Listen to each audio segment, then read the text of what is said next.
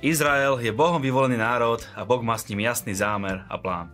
Biblia jasne hovorí, že ak chceme porozumieť udalostiam vo svete, máme hľadieť na Izrael.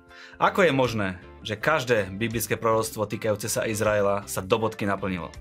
A sú ešte nejaké, ktoré sa nenaplnili a ešte nás len čakajú? Čo Biblia hovorí o budúcnosti Izraela, sa dozviete v dnešnej 20-minútovke, ktorou vás prevádza Marianka Pustá. Priatelia, je nám veľkým potešením, že po týždni sa opäť vidíme. Ďakujeme vám za vašu priazeň, za vašu podporu a za to, že naše relácie šírite a zdieľate. My vám dáme do pozornosti, že naše relácie môžete vidieť na našej stránke 20minutovka.sk, na našich sociálnych sieťach, podcastoch, YouTube kanáli a budeme samozrejme veľmi radi, keď nám dáte váš odber, aby ste už žiadnu reláciu nepremeškali. Dnes sa pozrieme trochu do budúcnosti, ale nebojte sa, nebudeme teoretizovať a baviť sa o rôznych teóriách, dohadoch a konšpiráciách, ale sa budeme opierať o jasné biblické fakty, ktoré s určitosťou podľa Biblie nastanú. Konkrétne sa budeme rozprávať o budúcnosti, ktorá nás čaká v súvislosti so štátom Izrael. Tak ako to vidíte vy? Je budúcnosť Izraela dobrá alebo zlá? Uvidíme, ako mi na otázky spojené s touto témou odpovie môj dnešný hosť, pastor Martin Mazuch. Maťo, ahoj. Som veľmi rád, že si po dlhom čase prišiel a že sa budeme baviť o veľmi zaujímavej téme. Je príjemné byť v tvojej prítomnosti. A ja ťa zdravím a som veľmi rád, že po nejakom čase spolu znovu môžeme zdieľať veci biblické a aj veci ohľadne Izraela. Podľa mňa veľmi zaujímavá téma, minimálne pre mňa. Mňa veľmi zaujíma to, čo sa udeje a keďže sa budeme opierať o Bibliu, tak to bude veľmi zaujímavé. Viem, že si nedávno prišiel z Izraela. Aké bolo? Po dlhom čase, po 2 rokoch? Áno, po 2,5 rokoch sme teraz pred necelým mesiacom navštívili Izrael s takou skupinou 12 ľudí. Potreboval som tam ísť z osobných dôvodov, ale aj z tých služobných, keď to tak poviem, lebo znovu sa určite rozbehne ten rytmus a ten štýl tých, ktorí veria v Boha, ktorí veria v Boha Izraela, v Bibliu, že budú navštevovať Izrael intenzívne. Takže pred 3 týždňami sme sa vrátili a o mesiac znovu ide veľká skupina, už okolo 30 ľudí znovu do Izraela. Perfekt, naštartovalo sa to, kto má záujem ísť do Izraela, môžete kontaktovať napríklad na našu redakciu, my posunieme kontakty ďalej a budete môcť cestovať. Ja osobne tiež zhruba taký nejaký čas tam budem, takže je možné, že sa uvidíme. Ideme sa baviť o tom, čo čaká Izrael. Je to veľmi veľa toho, čo ho čaká. Aký je súčasný stav? Odrazíme sa od toho, že ako žijú v súčasnosti. Pokoj, nepokoj? To je veľmi komplikovaná otázka, ale keď sa držíme nejakého historického, biblického, prorockého vývoja, tak je to pokoj z tohoto hľadiska taký, aký ešte doteraz nebol. Izrael je zatiaľ historicky v najväčšom rozmachu po takých všetkých ukazateľoch okrem duchovného a takého, ako predpokladá alebo prorokuje Biblia. Ale vo všetkých ostatných ukazateľoch je najlepšie, ako kedy historicky. Hovoríš pokoj, to niektorí by vedeli oponovať, predsa, ktorí tam boli, vedia, že tam sú nejaké atentáty, sú tam vojaci ozbrojení, ktorí dávajú pozor. Čiže v našich končinách si pokoj predstavujeme inak, ale z hľadiska asi na Izrael je tam pokoj. Ako som povedal, z hľadiska historického vývoja a porovnania s minulosťou, ale to, pardon, že na tom území žijú 2 národy a medzi nimi je veľmi silný konflikt, tak z tohoto hľadiska samozrejme ten konflikt a ten nepokoj pretrváva, ale ten najviac vnímajú samotní Izraelci a je chápu, ale do určitej miery sa dá chápať a aktuálne teraz po tých 2,5 rokoch je zase iný spôsob tých teroristických atakov, ktorý je veľmi nepríjemný. Za nami bolo obdobie, kedy boli napádaní civilisti nožmi v starom meste a prevažne v Jeruzaleme, ale aj v iných mestách. A teraz je to už taký sofistikovanejší a brutálnejší spôsob, kedy jednotlivci napádajú izraelských občanov samopalmi a je to v podstate v tej rovine terorizmu a vojenského konfliktu úplne konvenčný konflikt. Po mnohých miestach boli útoky so samopalmi. Posújme sa na dnešnú tému. Čo bude základom tvojich dnešných tvrdení? Povedal som, že to nebude teória, nebudú to konšpirácie, nebudú to dohady, ale budú to fakty, ktoré sa opierajú o čo? Opierajú sa jednoznačne o Božie slovo, o Bibliu, o písma, ktoré sú nielen tým zaujímavé, že sa všetky doteraz tie, ktoré sa mali, tak sa naplnili preukazateľne, ale že boli napísané v priebehu stoviek a tisícov rokov. A to je fascinujúce, že počas tejto dlhej doby a meniaceho sveta sa aj tak všetky tie proroctvá jednoznačne naplňujú. Keď už sa opierame o to, že je to dôveryhodný zdroj, ako viem, že je dôveryhodný? Je niečo, čo sa už naplnilo? Je veľmi veľa toho, čo sa naplnilo, a samozrejme ešte veľmi veľa je toho, čo sa naplniť musí ohľadne Izraela. Dá sa to tak kvantifikovať, že 3/4 proroctiev sa naplnili a ešte asi 1/3, 1/4 zostáva, ktorá sa má v budúcnosti naplniť. Nemáme čas na 3/4 proroctiev naplnených, o tom sme sa dohodli, že bude ďalšia relácia. Tie, ktoré sa naplnili, daj nám také 2-3 pikošky, ochutnávky toho, čo sa už naplnilo. Keďže chcem vedieť, že je dôveryhodná. Ak je dôveryhodná, tak sa niečo muselo stať.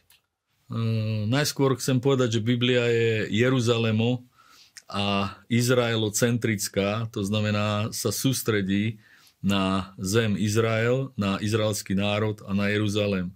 A keby sme písma a proroctvá, ktoré sa týkajú Jeruzalema, izraelského národa a izraelskej zeme, vynechali alebo vybrali z Biblie, tak Biblia veľmi sa stenší. Takže aj takto treba na písma nahliadať. A ty sa pýtaš také silné alebo masívne, tak ma napáda to, že Boh povedal dopredu, že Izraelci budú rozptýlení do celého sveta. A to nie len, že niekoľkokrát je prorokované a že je to podmienené ďalšími naplnenými proroctvami, ale je to fenomén svetový, pretože veľa národov sú nejakým spôsobom rozptýlené v iných národoch, ale žiadny nie je tak úplne presne podľa písem, kedy nielen je prorokované, že bude rozptýlený, ale ako sa bude ten národ aj v tom rozptýlení chovať a čo ho bude sprevádzať v tej histórii rozptýlenia, tej diaspory. A Izrael oproti iným národom je fenomenálny alebo izraelský národ v tom rozptýlení tým, že do všetkých národov, a skutočne Židia sú po celom svete, a to je obrovský fenomén v tom, že ako, ak nie duchovne, sa niečo také môže naplniť, že sú vo všetkých národoch, a história to jednoznačne potvrdzuje. Ešte ťa napadá niečo? Napríklad založenie štátu Izrael, to bolo, dá sa povedať, tiež nie len povedané, že sa stane, ale to súvisí, obdobie časové. To súvisí, a možno sa k tomu dostaneme, to súvisí s tým rozptýlením, lebo tak, ako je prorokované rozptýlenie Izraela a 2000-ročná a aj viacročná ako 2000 rokov história to potvrdzuje, tak Boh úplne presne prorokuje, že po 2 dňoch, čo sa dá vyložiť už z Biblii po 2000 rokoch, ich znovu zhromaždí. A toho sme už aj my znovu svedkami, že sú Izraelci zhromažďovaní a že bude založený štát Izrael. Toto bolo práve v tých starobilých 1000-ročných proroctvách prorokované, kedy sa prorok napríklad pýta, keď sa pýtaš na to založenie štátu Izrael, či vznikne národ za jeden deň. A celá história 20. storočia v súvislosti so vznikom štátu Izrael to potvrdzuje, že dá sa povedať, že doslova v jeden deň vznikol štát Izrael a že sa dá takto chápať naplnenie tohoto proroctva. Našou dnešnou témou je budúcnosť. Čiže hovorí Biblia o budúcnosti Izraela, povedal si, že áno. A moja otázka je, je tá budúcnosť dobrá alebo zlá? Ak to vieme tak špecifikovať. Tá budúcnosť je veľmi dobrá, ale zároveň ešte veľmi komplikovaná, no nie až tak, ako bola v minulosti. Teda naplnili sa proroctvá, ktoré vyjadrili Boží nesúhlas a hnev s tým, ako sa Izrael v minulosti choval a ako sa postavil k osobe Ježiša Krista ako Mesiáša.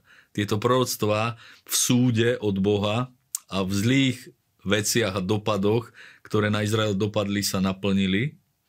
A keď sa pýtaš na budúcnosť, tak po mnohých dňoch, keď sa toto všetko naplnilo, tak Boh avizuje a prorokuje, že sa rozpamätá na svoj národ. Izraelský národ je častokrát prirovnávaný k figovníku. Figovník je v Biblii pracovný obraz izraelského národa a hovorí Boh o tom, že v posledných dobách sa zazelená figovník. A nielen, že toto hovorí, ale učedníkom alebo nasledovníkom Ježiša Krista alebo ľuďom veriacim v Bibliu doslova hovorí Ježiš, že si od Izraela ako od figovníku zelenajúceho sa v posledných dobách majú chápať podobenstvu a naučiť sa tomu, ako sa chápe vôbec výklad proroctva. Takže zelenajúci sa figovník znamená rozvíjajúci sa Izrael v posledných dobách. A toho sme my svedkami denodenne. Spýtam sa, to, ako sa vyvíja situácia v Izraeli, má globálny dopad aj na celosvetový nejaký vývoj, ktorý čaká svet? Áno.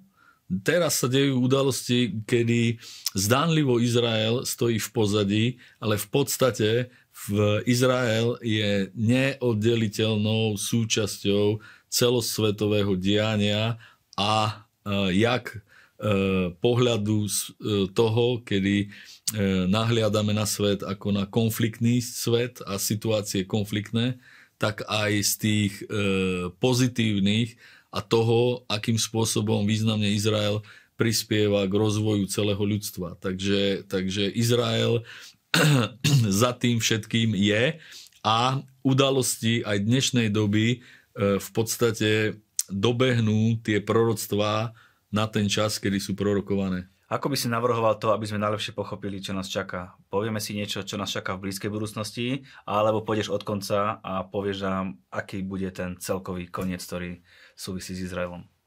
Celkový koniec bude veľmi slávny, lebo sa netýka iba Izraela, ale týka sa celého ľudstva. To je návrat Ježiša Krista druhýkrát na zem, ktorý sa vráti samozrejme do Izraela. Preto je Izrael také exponované miesto, lebo podľa písem sa Boh, Mesiáš, Ježiš Nazarecký, tak ako prišiel prvýkrát, tak príde druhýkrát a vráti sa z neba do Izraela, nielen pre izraelský národ, ale z toho globálneho hľadiska zavládne na zemi úplne iná politická situácia. Biblia to nazýva tzv. Tisícročné kráľovstvo, kedy bude Izraelu panovať Mesiáš a nielen Izraelu, ale bude mať politický vplyv na celý svet. Budeme toho súčasťou? Kto? Veriaci? Samozrejme pre veriacich Ježiša Krista, jeho nasledovníkov je zasľúbené. Nie len, že toho budeme súčasťou, ale že sa na tej vláde budeme podieľať spolu s Kristom. Že sme ako keby študenti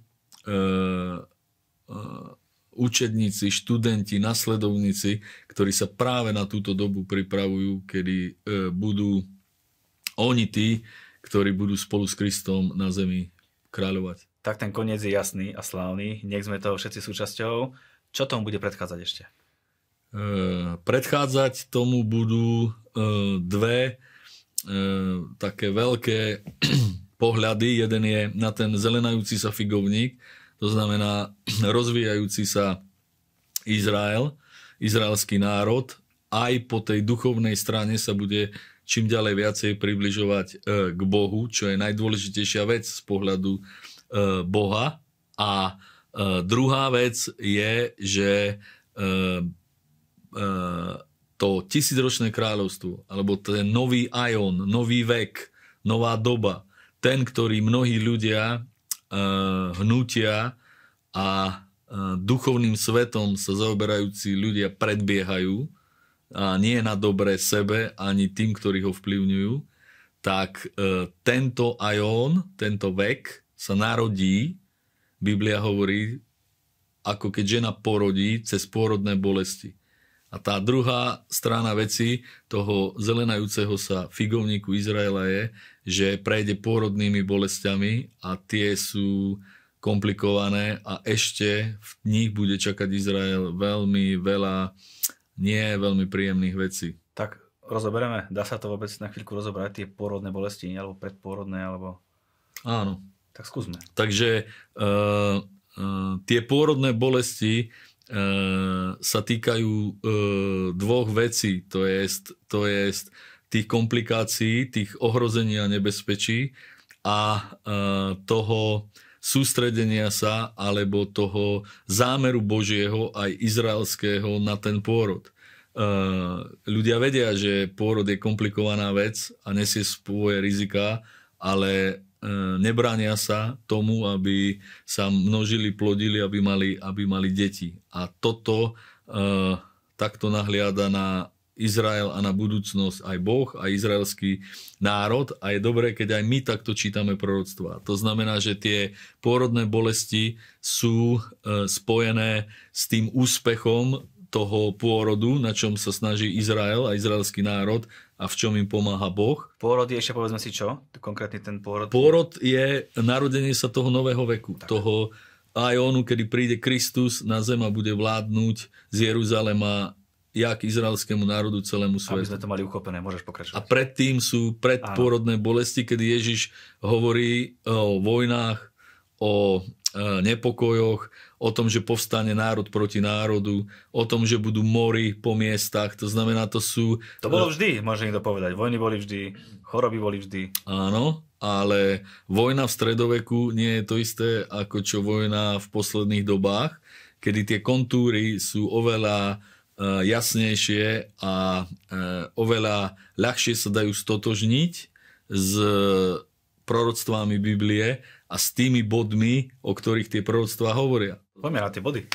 No tak tie body sú, že budú po miestach mori, alebo budete slychať o vojnách, kedy povstane národ proti národu, alebo dokonca v originále je etnikum proti etniku. To znamená blízke etnika, čoho sme teraz úplne aktéri v priamom prenose. To znamená, že dve blízke etnika, tak blízke, že sú skoro jeden národ previazaný, bojujú proti sebe. Ďalšia vec, ten mor, tá intenzita globálna, celosvetová. To znamená, že ten rozmer v posledných dobách je globálny, celosvetový a súvisí to napríklad, že bude hlad.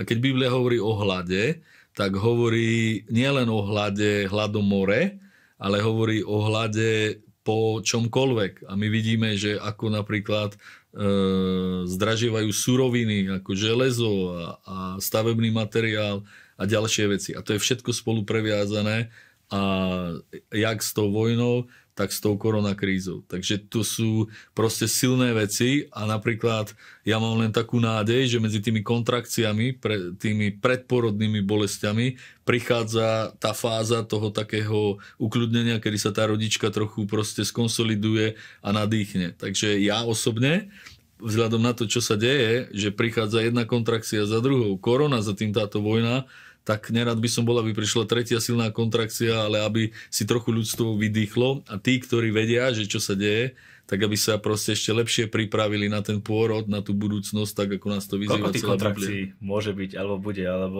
to sa asi nedá povedať, čak?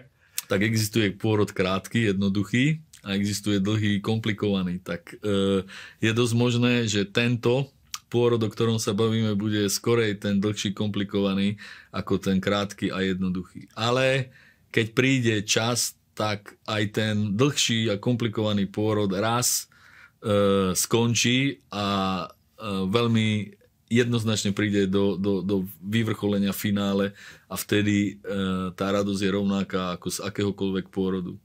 Spomínali sme, že Izrael zohrá veľmi dôležitú úlohu na tom konci vekov a vieme, že Biblia hovorí aj o jednej vojne, ktorá bude v Izraeli a kde vlastne väčšina sveta bude bojovať proti Izraelu.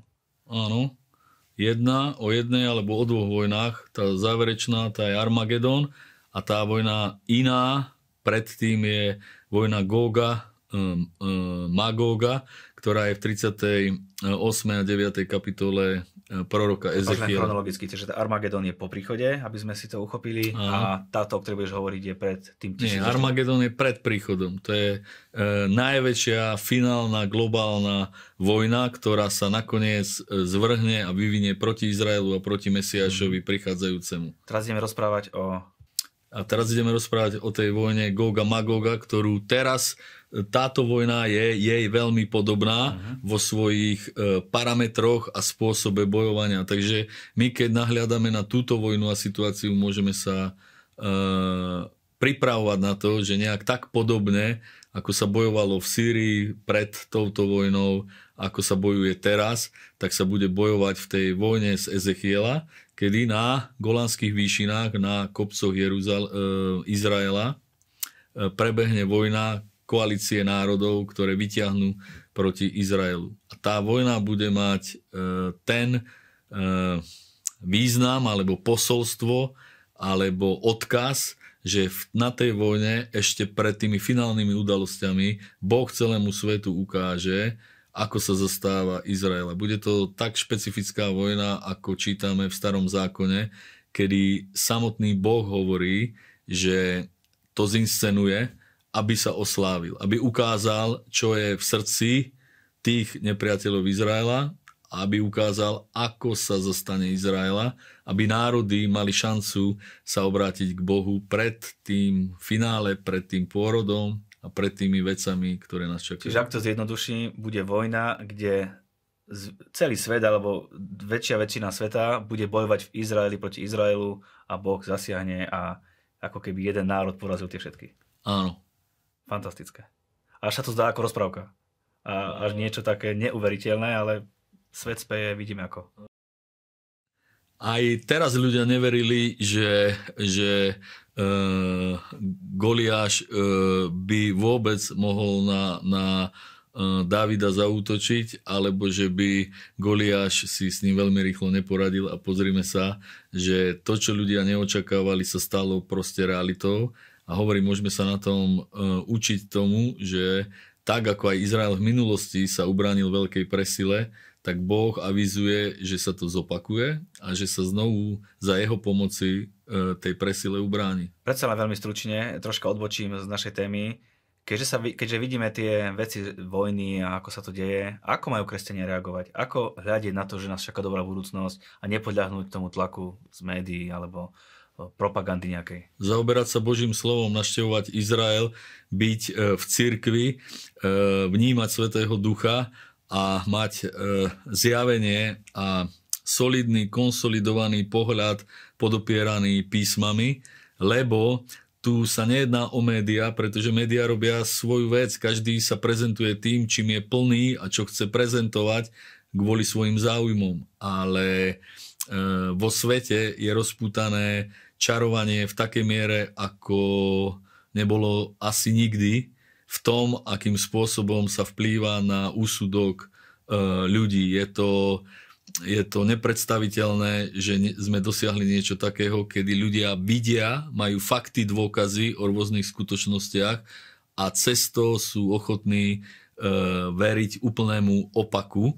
Ale to nie je otázka viery, ale je to toho čarodejného vplyvu. To znamená, že nečarujú nejaké také bosorky o polnoci v televízii, ale sú to vrcholní politici, hovorí sa tomu dezinformácie alebo protichodné tvrdenia, ktoré majú takú silu, že ľudia im naozaj veria navzdory faktom. Jedna hypotetická otázka. Myslíš si, že Izrael a svet vie, aká budúcnosť čaká Izrael? Sami Izraelci a svet. Svet nie, pretože Biblia hovorí, že nepozná, ani nemôže poznať, ani neprijíma ducha pravdy, teda nepočíta, ani nepozná zjavenie biblické, ktoré podáva prorockú informáciu o dianí sveta, a nielen o budúcnosti, ale aj o histórii, o minulosti. To je, čo sa týka sveta. Proste to nechápe. Nemá to ako chápať, a keď sa mu to aj predkladá, tak to svet odmieta.